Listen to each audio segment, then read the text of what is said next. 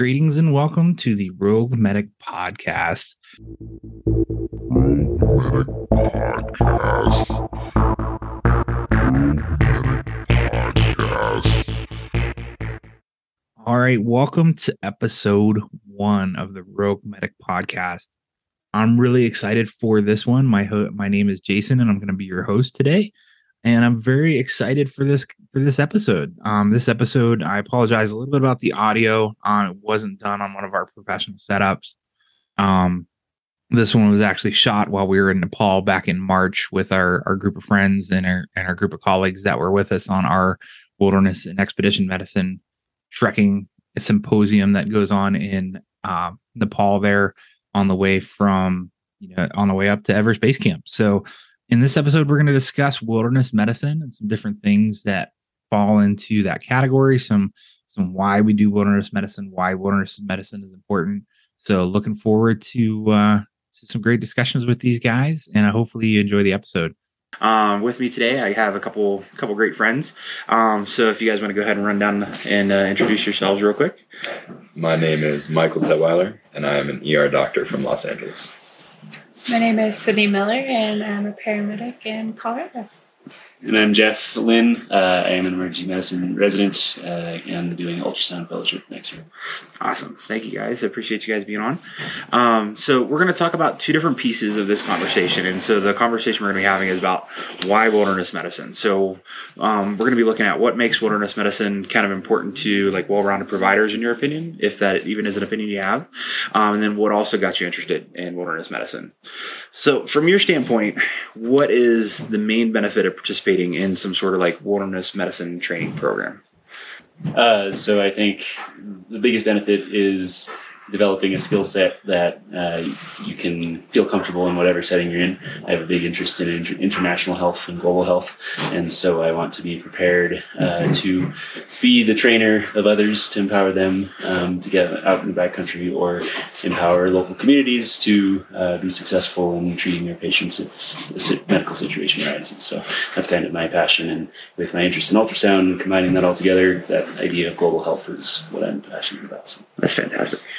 Yeah, I think tying into that, um, you know, working in Colorado, it's more rural, so um, really needing some backcountry wilderness med for um, that. And I come from a place that I never really had that, so the more the better. Awesome.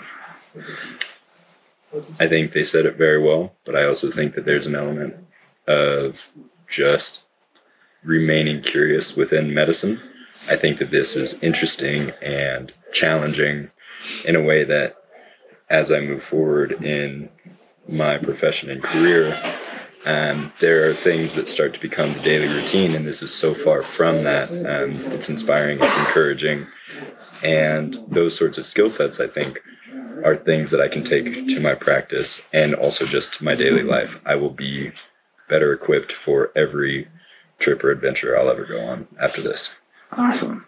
So an impromptu question that kind of popped up out of out of all that. So, um, where what is kind of like one of those areas that you think is most important? I think the ability to, coming from emergency medicine, the ability to improvise in a situation where you're very resource limited, uh, you're in a very, and you're in a situation where you don't have the resources, you don't have someone back up to call, and at least equipping someone with the skill set or mindset to approach that is what's most important, really. Um, and being able to come up with creative solutions to both help your team and your patient in a situation is, is something that is invaluable um, and the most important part of this course, I think. Awesome. Awesome. So I'm, I'm going to come back to you to you real quick, Mike.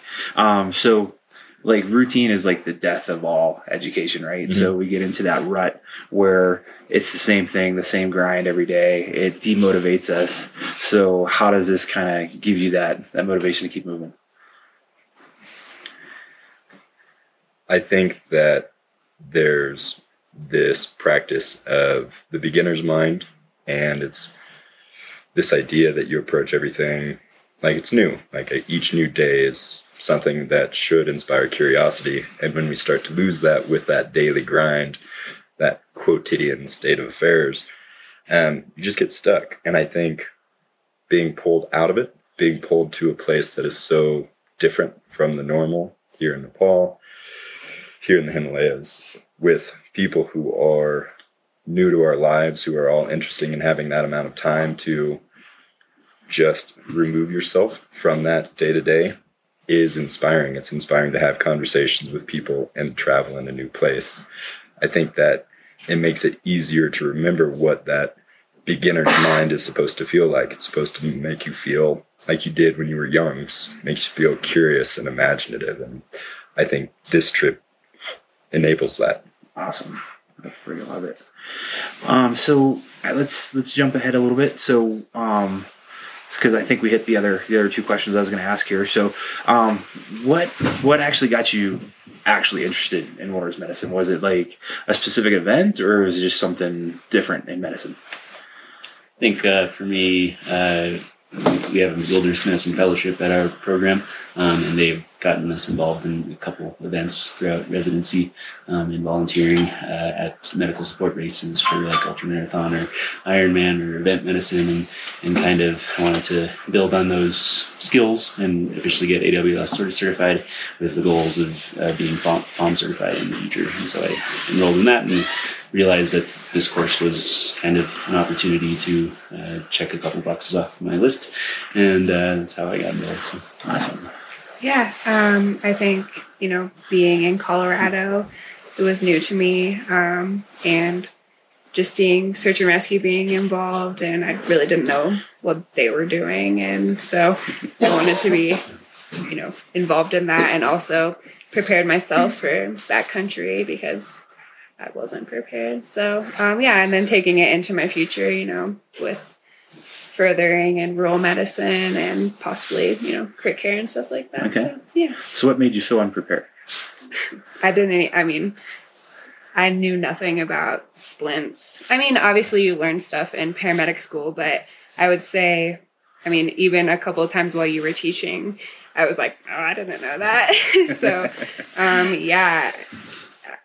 I mean, obviously I can improvise, but would it have been the right way, you Okay. know? And Okay. and giving it um yeah, just the right way, I guess, you know, and making sure that I'm doing what's best for my patient or myself or whatever situation I'm in. And I really love the critical thinking aspect of all like medicine itself. So at you know, backcountry itself is also critical thinking, you know? yeah, absolutely.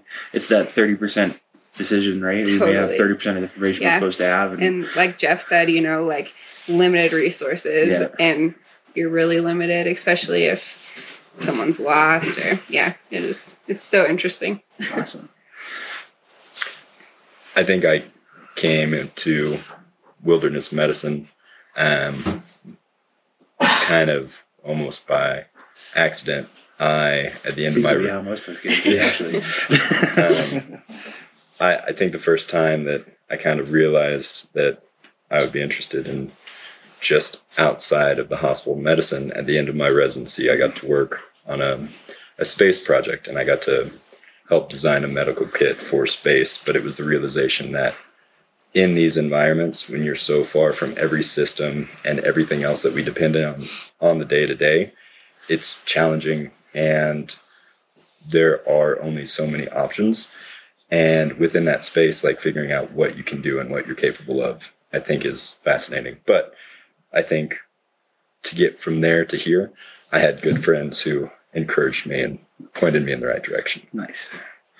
So, um, so the next question I have for you guys.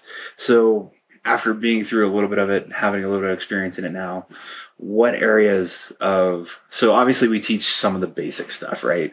We get into some of the normals, how to how to splint better, like improving of skills out here in the backcountry because it it has a little bit more longer lasting effect. But in your opinions, what area of education does wilderness medicine either fall flat, or do you think that should put more emphasis on making a better provider in the backcountry? I think more emphasis on, you know, really how long you're going to be with that patient, possibly um, 24 hours, 12, you know, like whatever the Mhm. time frame may be. But that's something that maybe wouldn't have ever crossed my mind um, if I wouldn't have been in rural medicine or in a medicine class. Yeah. Okay. I think one thing that I think would I personally need to practice more in is uh, kind of navigating relationships as the medical provider for your team. If you're in a tough situation where you have other people who have differing opinions, you and developing that leadership ability uh, to uh, act with confidence and be able to make really tough decisions in the middle of nowhere. Um, I think that's something that you don't really experience until you're in that situation Yeah. um, and kind of how to navigate the whole dynamics of, of where to get from point A to point B safely, efficiently um, is something that everyone needs to improve on and I think could be worked on as well. Yeah, awesome. And then uh, last question I have for you guys. So, what, in your opinion, um, do you think that wilderness medicine training is going to do for you guys as far as like your career or um, like just making you better providers, even in the clinical setting? I hope that uh, I, being interested in global health with ultrasound, um, I want to be more of like the, because the whole vision of global health that I have is that um, it's something that needs to be sustainable, um, and it's not something where you can just go in and do service and then leave, because that is something that really has shown to have poor outcomes in larger communities. So, with this knowledge, hopefully, I can empower others to uh, to develop their own skill set and find an interest in wilderness medicine and be more prepared, so that they don't become a patient, where they can help other people, um, and that is the sustainability model that I aspire to achieve, both with global health and ultrasound and wilderness medicine. Awesome. Awesome. for me, it's going to make my career more sustainable. I liked this and I've really enjoyed the experience and I think it will build on itself. But I'm also going to inevitably go home and start thinking about the next adventure. Yeah, yeah, And I think that in and of itself is worth its weight in gold. absolutely. Yeah. Absolutely. I think I feel the same way, but you know, I want to keep doing stuff like this and kind of global and see where it takes me and feel a little bit more prepared and keep learning. I just want to Nice. whatever I can do to keep learning. Awesome. Whole different challenge, right? Yeah, seriously. well, I appreciate you guys being on, and hopefully, I'll catch you guys up some other time. Yeah. So take care, and we'll see you soon. Well, that's the conclusion of episode one. Thanks for joining us. Hopefully, there was a lot of good information there for you guys. If you have questions, feel free to reach out to us at sergeant underscore rescue training.com. And again, thanks for joining us here on the Rogue Medic podcast. We hope to see you on the next episode. Not sure what that topic's going to be at the moment, but it's looking like zero sum game. So we're going to be talking about risk and how we can, you know, accept certain risks and things like that in rescue operations. Got a great lineup there for you. So take care, stay safe, and remember, train for the chaos today, not when it strikes. See you guys on the next one. It's Jason from the Rogue Medic Podcast. Medic Podcast.